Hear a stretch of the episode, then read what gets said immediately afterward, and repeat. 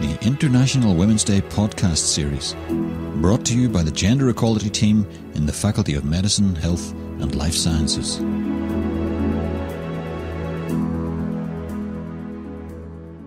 So I'm Dr. Sean Rowe, and I'm the Athena Swan representative for the Centre for Biomedical Sciences Education within the School of Medicine, Dentistry and Biomedical Science.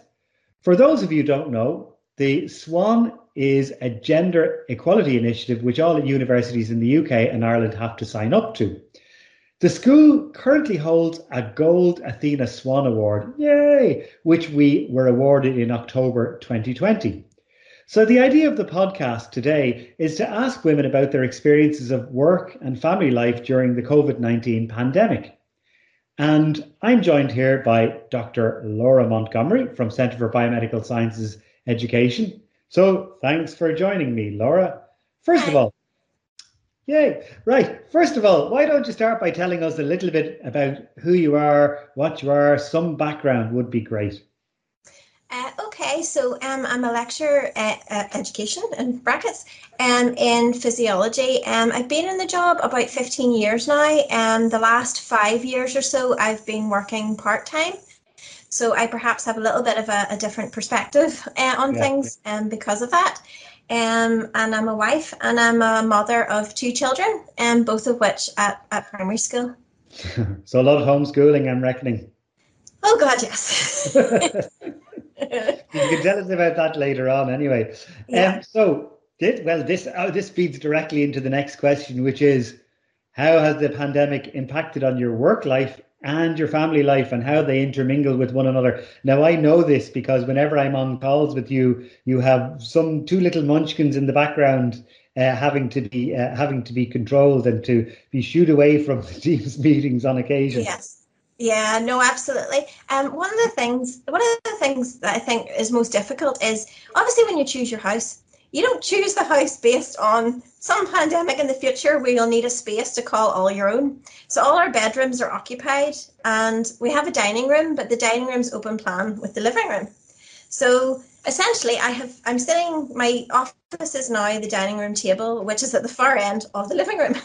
So and while I do exclude everyone from the living room whenever I'm giving classes or some meetings, a lot of the time I am obviously sitting in the living room essentially with the children. So yeah, thankfully I've always been very good at being able to um minimize, you know, drown out, drone out background yeah. activity and quite good at concentrating despite high levels of background activity. um, so, so that's actually not not too bad. Um, but I yeah maybe other people might struggle a little bit more with that. I don't know, but for me it's it's okay. But the problem I do feel a bit guilty sometimes, like having to exclude people from the yeah. living room because obviously then my work working life is impacting. It's impacting everyone else that yeah. I share the house with. House with, you know, because I'm saying, well, you can't come in here, or I, am saying you can't even walk through the room really whenever I'm giving a class because if you do, uh, my concentration will go. Um, yeah, and yeah. You know when you're recording as well, like obviously they can't be here. My husband's tried sitting in the room while I'm recording and I just I, I just can't do it. It's just yeah. it's just too distracting. So yeah, I got to pick my times and it was much easier when the kids were actually at school. Then I just had to do it, you know, when they were busy at school. But um, now with us all trying to occupy the same space, it's much much harder than it was. Yeah, and I'd imagine as well. I mean, I, I don't have the problem because I have a dedicated workspace at home, thankfully, but I'd imagine it's very hard then to shut work out of your life because it's your kitchen table or your dining room table. It's it's a family area. Yeah, yes, yeah. I'm actually a little fed up looking at my work, you know, computer on the dining room table. At Christmas, I just put everything away, and yeah. That was the first time that I did that because I thought, well, I can't fully switch off when I look over at the computer and I look at the pile of papers and books and things on the dining room table. I, yeah, I long for the day where we have a dining room table again yeah, that, I mean, cre- creating that space is really important for mental health. That separate work and family space, which uh, that's an interesting challenge you're talking about there. I was about to say, and then I then I felt I might be undermining the point you were going to make. Was I, I sometimes love Teams meetings with you because the kids are fun when they're in the background, slagging you and and and and being being generally fun kids, uh, but it, it, it, at the same time, you're trying to do work stuff, and yes, those kids yeah. aren't work well, stuff. Do you know the Teams calls are magnets for them? Usually, when I'm just doing work on the computer, they pretty much ignore me. But the Teams calls just are like magnets and they yeah. kind of want to get involved so they'll kind of like insert them into things um themselves into things so yeah milo played a joke on me yesterday thankfully i told him off because thankfully i wasn't talking about anything really important with somebody yeah. but um he so i was talking with somebody else on teams and he had brought up youtube and the little music you know the duh, yeah. duh, duh, duh, duh, brought it up on youtube so Alexandra, who was on the other end, we both picked up our mobiles with confused looks on our faces, not understanding where the team's got. Then I look over at Milo, who's rolling around on the floor on his back and having played. Well, yeah, well, he and I were comparing lockdown haircuts yesterday, so yeah. That's right. Yeah. So so now you see why if it's like a class or anything where I need 100% concentration, I have to just send them out of the room because yeah, the Teams calls are just too interesting for them. They just like them too much. Although maybe maybe your children will become excellent biomedical scientists in the future through participating in the classes. Or maybe it'll put them off entirely. One of the two. Well, I don't know. Okay, so we better we better progress along to the other questions. Uh, so the theme for International Women's Day this year is choose to challenge. So what does this mean to you? For me, it means that um, first of all, kind of well, I'm not too au with all the terms, but I know really like first wave feminism was really about women getting into the workplaces, and but it was very much about women kind of fitting into this world that was really that really evolved to suit men and to suit their kind of you know family and work balance. Whereas yeah. then after that, as a woman in a workplace, you think, well, do we have to work in a workplace where everything is really organized around this kind of you know male perspective on things? Are there are there things that Queen's can do without affecting the quality of what they're you know the service that they're providing that makes it a more friendly environment for people who maybe want to have a different work life balance?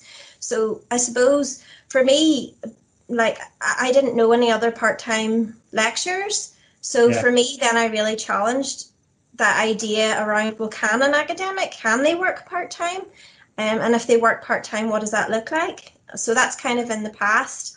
And then the other things that I think are sort of current and in the future are um, challenging misconceptions that people have around working part time. Because um, yeah. I, I often hear various things. I mean, thankfully, not too often, but I know in the past, before I worked part time, there was this idea that part time people were somehow less committed to their jobs. They were probably weren't as good at their jobs. So, yeah. um, you know, you always have that in the back of your mind where you want to prove that that's that stereotype is wrong by being just as good and just as committed as everyone else who does it. Um, and um, the other thing I think is quite often people are are have a misconception that you know you want to challenge around. They assume that you're packing a full time job into part time hours, and I think in fairness, a lot of that did happen to a lot of women in the past. Um, you know, oh, I think I can hear myself quite. Can you hear that feedback? Yes, I can. Yeah, yeah. Okay.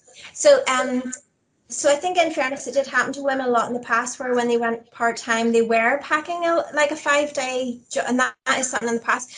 But I got a very good piece of advice from someone before I went part time, and that was to ask to go three time three days a week because a 40% reduction is obviously a more significant volume than a 20% reduction. Yeah, so really, yeah.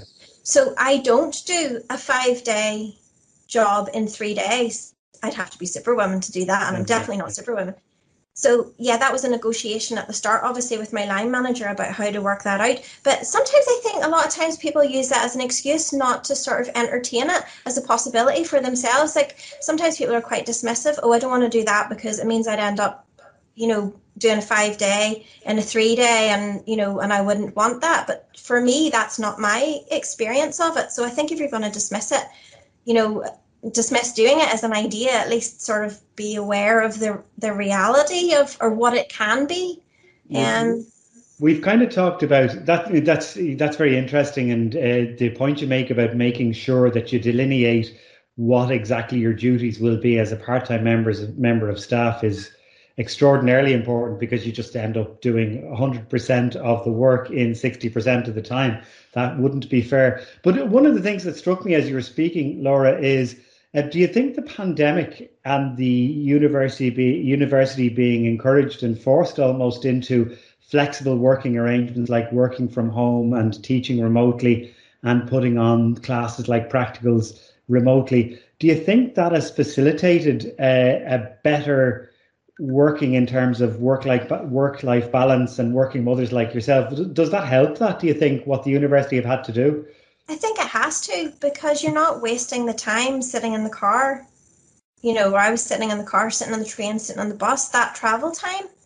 Um, although I did used to do a lot of my good thinking when I was sitting alone in the quiet of the car. So it was a good time to think. But yeah, I think it has to. I think it's almost making more hours in the day. Yeah. Um, but it's not detracting from the hours that you're giving to Queens, but it's making more time around that. Yeah. Um, so yeah, I do. So the, the, the, the last question is um, what have you done during the pandemic to protect your mental health? It's a really important question actually. Uh, that's a very hard question to answer, isn't it? I know that I've done small. Th- I'm not sure that I am. that's what I'm thinking inside. Um, well, I know that there have been times where I felt overwhelmed, and in, and in those times I've just said to various people, "Look, this is too much for me. Now, can we talk about that at a later date, or can we decide that at a later date? Because just today I feel a little overwhelmed." And um, with things, so I'm aware that I have done that at times where things just felt a lot, because because obviously, like you know, you're kind of absorbing worries a lot of the time. I mean, at the start, whenever the first year started, they had so much anxiety and frustration at the whole situation. You sort of feel like you're, you're absorbing all of that. You're absorbing the impact of not being at school from your children. So you kind of feel like you're absorbing a lot. Yeah, and now yeah. again, it's felt quite overwhelming. So I know I've done that where I've just like, look, this is too much. I'll talk about it at some other time. I just need a wee quiet day then to myself where we don't talk about anything difficult, you know. Um, and I know that I know the little sort of practical strategies that I do, which is um, like I like sewing. I have like hobbies, and one of the things is sewing. And I really, I think it's like a form of mindfulness. So I've read knitting. Yeah. I've read as a form of, and yeah. so sewing must be the same. It really calms me down. It's just a very mindless, repetitive activity. And um, so I know that helps. And also, um, strangely, the half an hour I get to myself outside at lunchtime to go and clean the rabbits, it's getting me outside we have lots of birds in the garden because we feed the birds. It gets me outside. It gets me among the plants and the birds. There's total yeah. quiet. I can't hear anybody. I, have heard that. I've heard that a lot from people getting outside and getting into the smells of the countryside, or even the back yeah. garden with the birds and the rabbits. Yeah, yeah. And then the first lockdown, I was more. I, ha- I, have to admit, I haven't really been doing too much exercise, but I know in the the first lockdown because the weather was better than actually just going out for myself on the bike. You know, oh, down yeah. to the river in a bridge yeah. and just sitting by myself. I, I, think a lot of people have said lockdown three is a lot more difficult than lockdown one because lockdown three is being conducted in the middle of winter. Uh, yeah. Certainly, without giving too many of my own opinions, I have found it much, much harder than lockdown one because with lockdown one, sunshine, you go out for a run or go out in the hammock with some cider, or none of that yeah. is available for lockdown three, unfortunately. Yes, yeah, and the and the kids, it was really hard for them because they, you know, they're not getting the amount of exercise because at school they do an awful lot of exercise, and whenever you say, "Well, go and run around the green for ten minutes," they're like, uh, "Why do I want to go out and run around the green for ten minutes in the rain with no friends?" I mean, you know, and you can't really blame them for that. So yeah, yeah, yeah. it's kind of exacerbated their their boredom, the fact that they didn't have the outlet. Whereas now, because the sun's shining today, they're both outside you know, running about. So yeah, it's better. It's better for them, definitely. Okay, that's great. Um, I think I'll close it there now. Um, heard a lot. Thanks very much for those insights. Some of them very useful indeed. Um, so that's all the questions I have for you. So thanks, Laura, for taking the time to talk to us here. And uh, I wish you a very happy Women's Day on Monday, March the 8th. Thank you. Happy Women's Day. no problem. Good luck. Bye. Bye. For more in this series, subscribe to Queen's University Belfast's Shaping a Better World podcast on Spotify or Apple Podcasts.